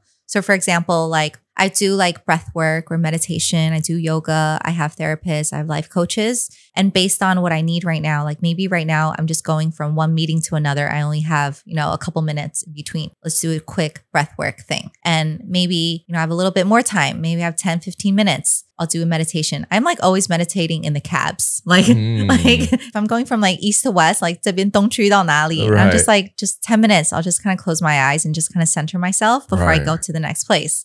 And then if I have more time, you know, I like to get up early in the morning. So I try to do yoga. I try to do stretching. I just kind of like try to be out in nature with the sun. And then if I have more time and like more resources, if I have the budget to do it right now, maybe I'll go find my, you know, like a therapist or like my life coach or a business coach. Like it's just about building up that mental toolbox, like kind of knowing what works for you. Cause not everything works for like what works for me may not work for you Right. but it's finding that you know that teacher or that professional or that thing that you can use and it's like a first aid kit Right. It's a know? toolbox. it's a toolbox it's like a first aid kit So Ness yourself. provides that platform where you can connect with those different tools. Yeah. Whatever it may be, it may fit or it may not, but that's uh, opportunity for you to find that. exactly exactly Hmm. So, what other things, what other kind of practices are important to you after kind of finding this awakening, this enlightenment? Is there anything else that kind of brings you specific, special peace or joy? I think just recognizing, especially as a mom, that self care isn't selfish. And I'll say it again for the people in the back. All right. Self care is not selfish. Mm. And I think it's it's easy to kind of um take it out of context, especially when you're like, oh, I take care of myself first before I take care of my kids. And it's so easy to kind of take it out of context, Mm. It's but like you abuser, you. yeah, it's You're like, right. oh, you're neglecting your kids. But Yeah. no, it's like, of course, my kids are like everything's me. I would like lay lay down my life for them. But like right. But you have to be at your optimal to be able to take care of them the best, right? Exactly. My kids need me to be at my best. You know, Mhm. they don't need a mom that's just like, you know, emotionally unstable or just like crying or like sleeping or like Right. tired all I'm the time. taking care of you, but I'm a hot mess. Yeah. That's not good. Yeah, they need their mom to like be on top of it. They want their mom like when kids are that little, like you are like their superhero. So I need to be at my best. And the same for like my team. Like I want to be at my best so that I can show up for them so that I can empower them to do their best. But if I'm like always walking in like a hot mess, Mhm. like that sets the standard for Exactly. you know That sets a tone. the- yeah so i truly believe in taking care of myself so that i can take care so i can also be a good wife to my husband you know if i'm always out of energy because i give all my energy to my kids my work Mm. and like my husband needs me he wants to like quality time to like chat he wants to like you know maybe we'll drink a wine after dinner and just like catch up on each other's day and like maybe he's going through some things that he needs to talk it out i want to be able to have the space and the energy to be there for him as well Mhm. so that all comes down to taking care of myself first, but also not being afraid to ask for help.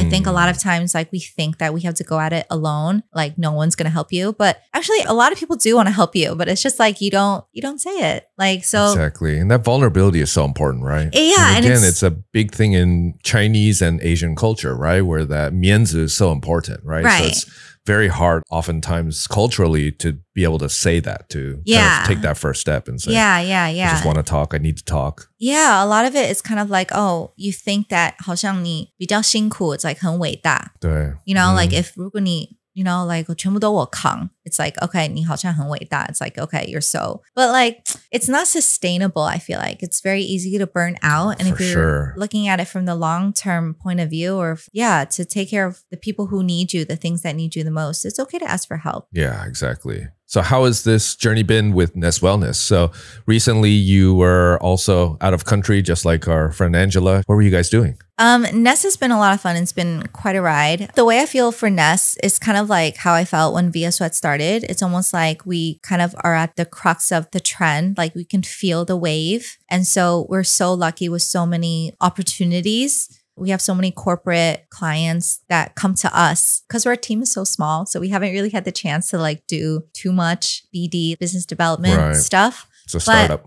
Yeah, but we're I mean we're very lucky that we have so many great multinational companies come to us to do their employee well-being programs. Um, like we're looking into expanding into Hong Kong and Singapore, and we have so many just like partners that just kind of I don't know, like the universe just kind of placed them in front of us and like they're so keen on helping to build the Ness brand in that market. And we have so many great wellness providers and teachers on our platform that is just so willing to help out and help promote what we're trying to do. So I'm like so grateful. It just shows that, you know, what we're doing, we're on the right track. And it's just so, so grateful to everyone who's kind of helped us along the way. And our vision is to build the biggest wellness platform in Asia. So we went to Singapore first. It was a two week program. The first week was we attended an exhibition called Switch. And then the second week was more just like meeting on the ground, kind of like investors or like other companies in the space or like just kind of networking, kind of understanding who you can connect with to get more into the market.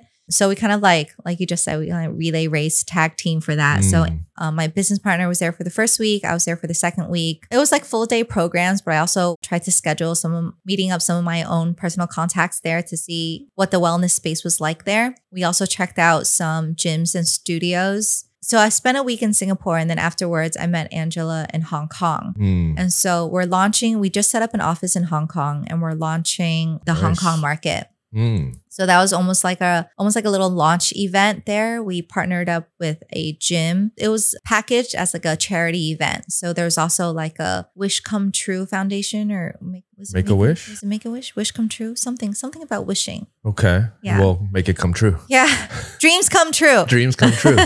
Those Dreams do too. come, Dreams Come True Foundation charity event, and then our title sponsor, like main sponsor, was like Club Med, and then Mm. so we held it at Fei Hong Kong, which is kind of like where C'est La Vie used to be, in like Lang Gui We had press, we had celebrities, we had influencers come through, so it was just kind of like letting people know the Ness name and kind of activating the market there. So we're really excited to do more work in Hong Kong, and Singapore, and Mm. to be more active in these markets. So if you're a listener from Hong Kong and Singapore, please reach out to us. We're looking for providers, partners, anything kind of in the local market. How do you feel about the wellness space in Asia? I think there's still a lot of stigma around mental well being and stuff, but I feel like we've made such progress, especially post pandemic. I feel like a lot of it is also the media and kind of the stuff trickling over from the US or from overseas, where, you know, a lot of people are talking about the importance of mental well being, about, you know, burning out and the meditation apps, Calm and Headspace and stuff like that. So I feel like Asia in general,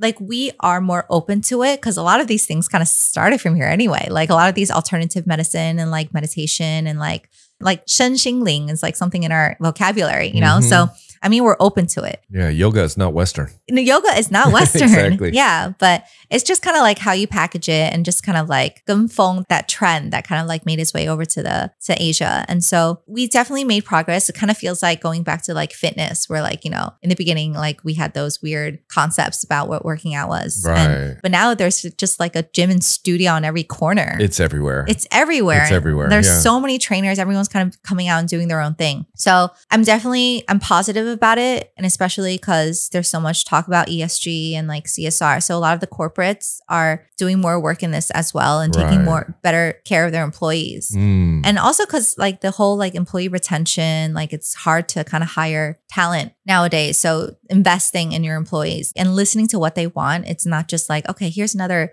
sales, like one of those sales trainings. Right, You right, know, right, or like, right, okay, let's do another one about like, I don't know. yeah, and they just whatever, the employees leadership. just go to them and then you know just to check off a box and Yeah. they're not really paying attention. That's not, yeah, treat them as humans, like not just like a cog in the machine and like, That's a new concept in a lot of places. Yeah, it is. It Right? is. Yeah.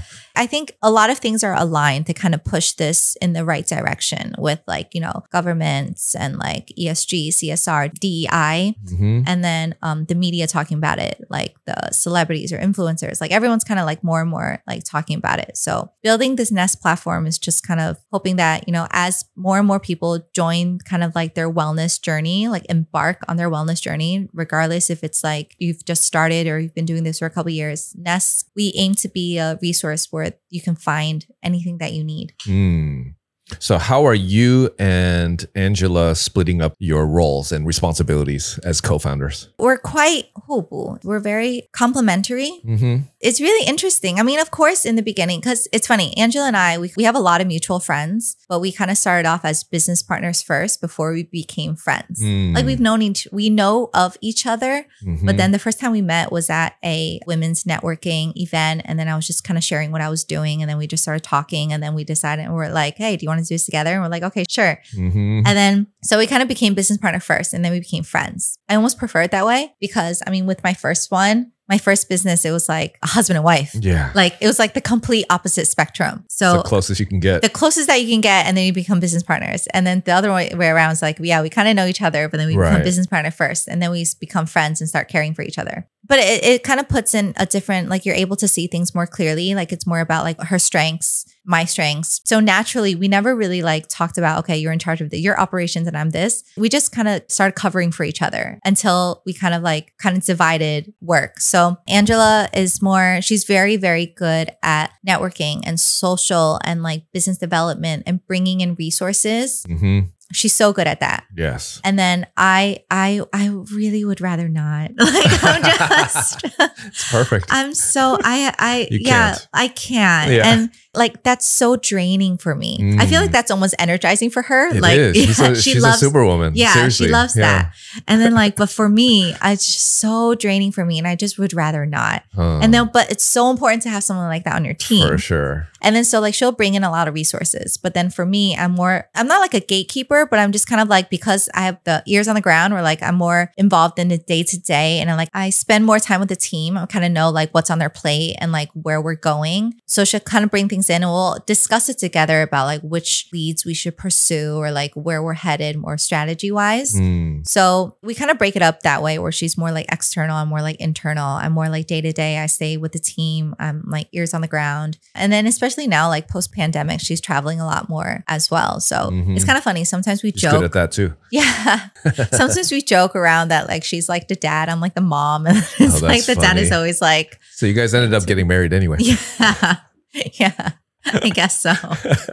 yeah, but it's it's nice. And I mean sometimes we'll kind of butt heads a little bit, but I think it's really good because Mm. then it's like I appreciate her point of view. Like she sees things that I don't. Like she definitely sees my blind spots. Yeah. And Yeah. The, the other way around too. So Right. we value each other's opinions, even though, yeah, sometimes we'll get into it, but nothing too serious so far. I think it's just very healthy. And then at the Mm. end of the day, we respect each other. So if she wants to try something, then like, yeah, sure, let's try it. And if I Mm. want to try something, she's like, yeah, sure, let's let's go for it. And then if it works, it works. If it doesn't, like we'll pivot and we'll try something else. Nice. So we heard about the opening of this Hong Kong office with a star-studded party uh, Mhm. to kick it off. What are some other kind of goals or things that we can maybe expect, or things that you guys want to work on in the near future? Well, next year we definitely want to pursue Hong Kong and Singapore even more. So we have a partner in Hong Kong right now. But again, we're always looking for more partners or collaborations that we can work with. We do want to roll out more employee well-being programs for our corporate clients. Mm, Um, especially more like long term, sort of like year round programs or like at least half year where we can kind of track the progress before and after. We're looking to develop more tools that can kind of help us measure and have more quantitative data reporting systems to kind of gauge how our programs are, you know, working or like how your employee or how you individually is progressing before and after. right. So this is more back-end tech stack stuff. A lot of yeah, a lot of back end tech stuff, and then of course just always getting our brand out there more. Next year we do want to try to do like a larger scale event, like a wellness festival. Angela's also good at that. Yeah, Yeah. Yes, she is. We want to do kind of like founder retreats or like executive retreats where it's more like higher end, but Mhm. it's more curated, like selective experiences. Because we realize that a lot of these executives and founders, like it could be lonely when you get to a certain height. No, for sure. Yeah. And so it's the loneliest up there, actually. Yeah. And Yeah. you've kind of met everyone that you need to meet vertically in your industry. And so, like, I think these executives, they kind of want to start meeting interesting people horizontally, like in different industries, and to kind of see if there's any sort of like Hua fireworks that you can get from that. Oh, Yeah, wow. so- So. you guys are thinking about arranging these like in Indonesia? Yeah, yeah, Yeah. kind of like these retreats and stuff. These executive retreats. Angela has setting up some things in Bali. Exactly. Yeah. That's what I was referring to. Yeah, yeah, in Bali. So yeah, those Oh, are all nice. things in the pipeline. Okay. So, anyone out there listening in the wellness space or want to be involved in the wellness space, you know who to reach out to. Yes, These two powerful ladies yes. leading in the forefront here in Taiwan to the rest of the world. Aw, yeah. Okay. So, what about Porsche? I mentioned that in the beginning. I also know that you do some things with Porsche. You're like a Porsche model, a Porsche superstar. So, what is that all about? Um. So uh, again, I like to kind of share what I'm doing on my Instagram. So um, Mm. I'm very fortunate to work with brands that also value like what I'm sharing and you know my my lifestyle and wellness and stuff. So Porsche came from a campaign that we did last year. They were doing like a Drive Your Dreams campaign where it's like about female kind of empowerment, you know, taking control of their own Yeah, the the, reins. the, the cockpit of their own lives kind of right, thing. Right, right, right. And so I was very fortunate to be, it was a couple of us. Um, there was like a director of the very well known movie American Girl. Okay. Yes. The director, there was like Fiona. Fiona, yeah. Yeah. So like women from all walks of life. There's like an architect, Kimberly the wake surfer. There's people in the VC or like, you know, a lot of like women kind of empowerment groups. And then so a couple of us, we kind of came together and to kind of represent what it meant to drive your dream. So that was so much fun. They invited us out to like the racetrack. We got to try out all of the cars. We got to do like all the what's it called? Oh, really? Just like like a slalom. The, yeah, Yeah, the, like the slalom. Yeah, yeah, Oh, the wow, slalom. We did the slalom. We, we got to drive around the course a couple times. Um, they gave me the electric ty- The Taycan, Taycan. Yeah. Yeah. the Taycan, the electric Taycan. That was. I've always kind of been into cars. I love driving. I enjoy driving. For I love sure. driving. That's kind of another one of the things in my mental toolkit to kind of like recharge me. I like listening to music. I like driving. And back in my college days, my ex boyfriend liked to play like like to you know the whole Like race. like race. Oh, yeah. So we would go to the drag strip and like he would like soup up his car. like I don't even know how to say it anymore. Like he would like Yeah, exactly. soup He would up your fi- car. fix up his car. fi- fix up his car, like soup up his Fast car. and the Furious. Fast and Furious style. So like hot and bored nights. no, But but, he was like a white dude. Or he was actually Indonesian. okay. Yeah. okay. So actually he's doing a lot of stuff in in Jakarta too. So like shout out Michael. Like I'm really proud of everything that he's built there. He's also became an entrepreneur. also so, with like- cars. Uh, No, as no, well. just- you know, okay. cars, and then like um, I think finance, or I, I don't, I, don't- a, a couple of things. He built up a also serial entrepreneur. Okay. Um, we met at Babson, so like Oh. that very entrepreneurship mentality. right. So um, so yeah, so I, I've always kind of been into cars. You've been a racer girl your whole life. a little bit. I I enjoy. I like driving. I enjoy cars. I understand a little bit about cars, and so it was really cool that Porsche reached out to me. yeah. And it was such a dream come true that I could, you know, be part of this campaign. So that was super, super cool. But if there are other cars out there, no, I'm just kidding. Exactly. Yeah, Are but you allowed yeah, to do that? uh, no, but I love that. Yeah, and then, um, and then this year they were doing it was like their 70, 75th anniversary. So um, they invited me out to go check that out as well. so you just drove the Taycan. Yeah, and then they let me borrow the Macan. Oh, nice. Macan SUV. Yes, Yeah, so we were it's going a on nice a one. camping trip. That was fun too. Oh, you could just take it out for a camping trip. That's awesome. Yeah, yeah, How's the Taycan? Because the Taycan's electric. yeah. Yeah. Yeah. Have you ever driven like maybe a Tesla, for example, and compared it? No. I mean, I've been. It was your first time. been in a Tesla. I've like Right. been in, yeah, like those Ubers, like a Uber Tesla. right, right. But like, but yeah, no, it, they're so powerful. There's just there's like it's like relentless. They're like It's unrelenting. then It's quiet, but it just keeps going. I know. There is no like. There's just so much power behind that. It's I know. so fun to drive, but the handling is really well because um, I used to drive like an RX-8 in in the Ooh, states. nice. So like I'm all about the handling, and Yeah, like, you can feel it. It's it's really nice because the the weight distribution of the of the Taycan. Oh, so look at you getting all technical. technical. If you want to do another episode on Exactly. cars on and cars and but yeah, so so that and then another really great experience was I'm working with Zenith, like the watch. okay. They do this thing where they work with like one representative, like an ambassador from select countries or regions. So I was lucky enough to be able to represent Taiwan, the almost brand ambassador of their um, Zenith Dreamers campaign. Huh. So that was also something similar where it's about, you know, dreamers like empowerment. So they did a whole campaign where they shot my story and then shared it on their Insta. But the best part was, I think one or two years ago, they had like a meetup in Singapore where they invited some of the other dreamers to kind of do this like um, offline event. And so we got to meet, you know, the Singapore dreamer, the Japan. Um, I think they brought out from like Spain. There was like this really badass violinist Hmm. from like Spain. She's like signed with Sony. She's like the only women classical like violinist that signed with Sony. Whoa. And then there's like a race car driver because Zenith does a lot of sponsorship for I think rally racing. okay. Yeah, so it was like a rally driver, rally car driver, and then like I think she's representing the UK. I don't know England. I don't know. I'm sorry, Katie. Where are you representing?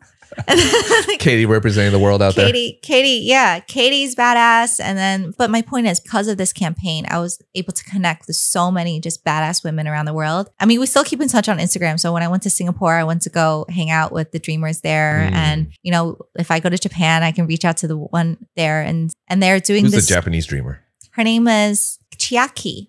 Chiaki. Okay. Chiaki. So um, she's a also I think she does like a, a show, like a TV host, Mm. um, model. I think she has her own also radio kind of stuff. Mm. Um, super cute. I think she does like a music, like a top hits Japan kind of thing. Yeah, something with music and TV personality, TV host, radio show, celebrity model. And then yeah, just women from all walks of life. So Wow. um that was really, really great experience. Okay, so let's put this out in the universe. What is, speaking of dreams, what is your dream sponsor? For the next one who wants a little piece of Melody Hsu out here. It's funny. I like at the beginning of the year, I like wrote it down in my manifest, like my journal, like to kind of manifest. Um, okay, we're going I- to put that out there. From the journal to the I airwaves. do want, I do want more. I really like like car sponsorships. I think it's a lot of fun. So like Range Rover, if you're like out there, Range, I'm happy to try your. Just electric- basically any car you want. I'm happy to You'll try their. sponsor. yeah, any. Yeah, I'm happy with any any car, but I really particularly enjoy driving the electric cars. I know. There, there's just so much fun to drive, and I really want to do like a tour around Taiwan. So like Range Rover, Volvo, like like hit me up. Yeah, Elon Musk. Elon. Tesla, Tesla. sure. Go around in a Hit. Goldwing I'll Model like X. go around. I'll do. I'll do like a whole thing where I drive around Taiwan. I'll do it with the kids. It'll be a very family content, kind of real, and then we can just check out the different. I'll show people how easy it is to charge your car while you're traveling around oh, Taiwan. Oh, she's got That's it my all pitch. laid out. She's That's my got it- pitch. Exactly. Well, the Um, good thing is pretty much every brand has, you know, kind of a flagship EV now.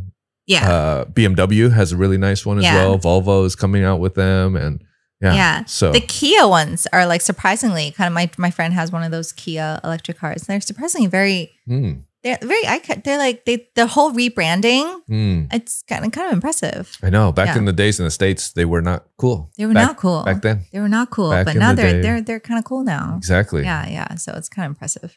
So, what's your dream car? Your ultimate dream car? I don't know. Kind what would it be if you only had to choose one? I like the GTR. Oh, you are a racer, girl. You're like Tokyo Drift here. A I do kind of Nissan like that. I, I kind of do like the GTR. Skyline GTR. Yeah, yeah, yeah. The old one or the or the new one, the one with the quad exhaust. I'm, I'm cool with that too. You are but, hardcore. but I do. I think it's just a very good all all around car. Yeah. Yeah. And it's amazing on the drag strip. Yeah. if anyone it's sees like a, GTR, it's like, ooh, yeah, dude has a GTR. or that girl has a GTR. yeah.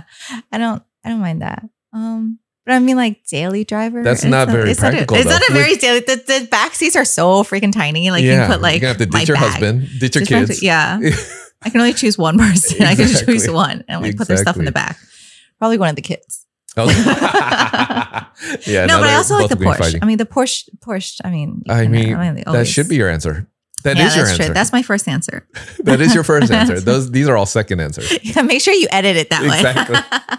no, I mean, I mean, uh, I need two car. I need one like a daily driver, definitely like a Porsche Cayenne or something, like enough for Mm. like the kids and the husband, the kids, camping stuff in the back. So like a Porsche Cayenne, and then as like a fun car, like Mm. maybe like the GTR, like something fun for me to drive. Exactly. Yeah, so I can go like all by yourself. all by drifting myself through the mountains. I do want to learn drifting actually. Drifting I know that they do like drifting schools here.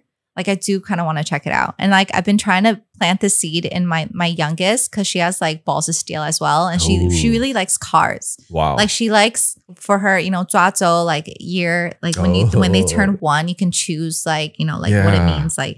And then she chose like a car, no. and then yeah, and then she really enjoys like bumper cars or like any type of cars, like in Okay. those department stores where you can like drive around the kitty track. yeah, yeah, yeah. like she yeah, likes yeah. it. And so like I'm also trying to plant the seed. I was like, hey, for winter camp, do you want to go maybe go kart racing?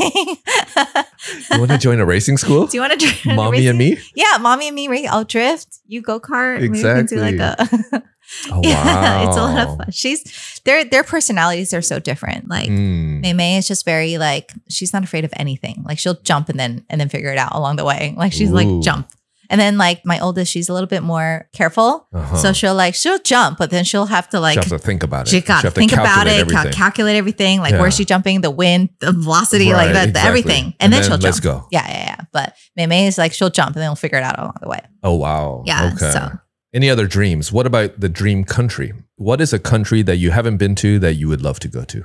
A lot. I feel like I mean I, we've explored a lot of Asian countries, Mm, but I mean uh, Europe we haven't done. We went to um, Florence for our honeymoon, and we went to um, Madrid, mm. which we we loved. And but I do want to bring the kids over there more. I mean, eventually, I mean, I, I have been thinking about this. Like maybe in the future, I'd bring the kids to like Europe, or like they would do college or high school in like somewhere in Europe. Like Mm. I don't have to go back to the states. And the states is so messy right now. I don't Yeah. want to bring the Been kids there, done that. Yeah, I don't want to bring the kids to the states right now. yeah, now's not a great time. Yeah. So maybe somewhere in Europe. Like I, I want them to be exposed to a lot of different cultures and languages. Mm, So, I mean, I haven't thought about anywhere in particular, but I'm very, very open. I think it would just be such an adventure for the whole family. So, I do want that. And my kids have been dying. They really, really want to see snow. And I feel so bad for not bringing them to see snow yet. Oh. So- how old is your oldest? Um, seven and a half, almost eight. Oh, and then, that's a crime. yeah, I know. not And the youngest one is um, uh, just turned five.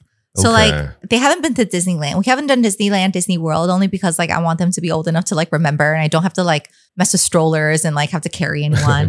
Like yeah, so I think about time. Like it's about time. Like Right. like I owe them a Disney World. It's about time to do everything. It's about time. Yeah, It's and like like, old enough where they you know skiing. Like I want to bring them to like Japan and go skiing, make say, snowmans. That's a and Taiwanese stuff. way. Yeah, Just, it's just because it's just so close. But Exactly. I mean, yeah, maybe we'll do like a trip out to Jersey or something because there's quite Oh. a lot of seasons in on the East Coast as Back well. out to Jersey. yeah, just like a quick trip, I see. a quick trip. Not too Yeah, long not too long, and not into the city. not into the city. You're right. Just a quick trip. Yeah, yeah, just to let them play with snow. So Okay. And then finally, what about your kind of dreams professionally? Since, you know, that's kind of the focus of what we're talking about today. What about your dreams professionally, either for VIASWEAT, for Ness Wellness, or as we mentioned, you are a serial entrepreneur. So Mm-hmm. your next venture, maybe down the line, any Um, ideas? I think, I mean, again, back to what I wrote in my manifestation, my journal, and then I mean, I want to be able to be financially independent, financial freedom, Right. right? Fire. freedom, right? Yeah. Yeah. Financial freedom. Cause I Mhm. feel like I want to be able to do anything I want with whoever I want, wherever I want, however I want. The. FU money. yeah, the FU money. Yeah, Mhm. exactly. So financial freedom. And then I mean for VIASWEAT and Ness, of course I wanna I want to be able to help or make a difference in as, in as many people's lives as I can. And, you know, maybe eventually, I mean, we talk, Angela and I, we talk about this, like maybe in the form of like an M&A, like a merge or an acquisition. Maybe we can like merge with a bigger company that kind of believes in what we're doing, can take it to the next level. And then Mm, um, maybe we can start, you know, do our next thing kind of, Right. kind of thing. Yeah. Okay. So, any huge companies out there? Keep an eye on these girls because your chance will come, but you don't want to wait too long because you're going to have to pay a lot of money the longer you wait. So, yeah, because these ladies are on a rocket ship to another universe, right? Quite literally and figuratively with the wellness. So, yeah, Thank you. catch them while you can. But yeah, thank you so much for coming in here and sharing these stories and your dreams and for being such a dreamer and such a badass woman. And I think it's inspiration to your stories, inspiration to a lot of, you know, these young girls like your daughters and otherwise who have these dreams as well. So it's a beautiful thing. And thank you so much for sharing them. Thank you so much for having me. I really appreciate it. This is so fun too. Awesome. Like, yeah, it was one of the most fun podcasts. Oh, amazing. Yeah, you're always welcome. Your family, we have a lot of friends in common as well. So, yeah, yeah. we'll, see each other around. Yeah. Exactly. 100%. All right. So, everyone, we wish you nothing but the wellness in your life. So, take it easy. Have a nest day. have a nest. Day. Oh, have a nest day. She's got the marketing down. She's got it down. So, have a nest day, everyone. We'll see you next time. Until then, peace. Bye.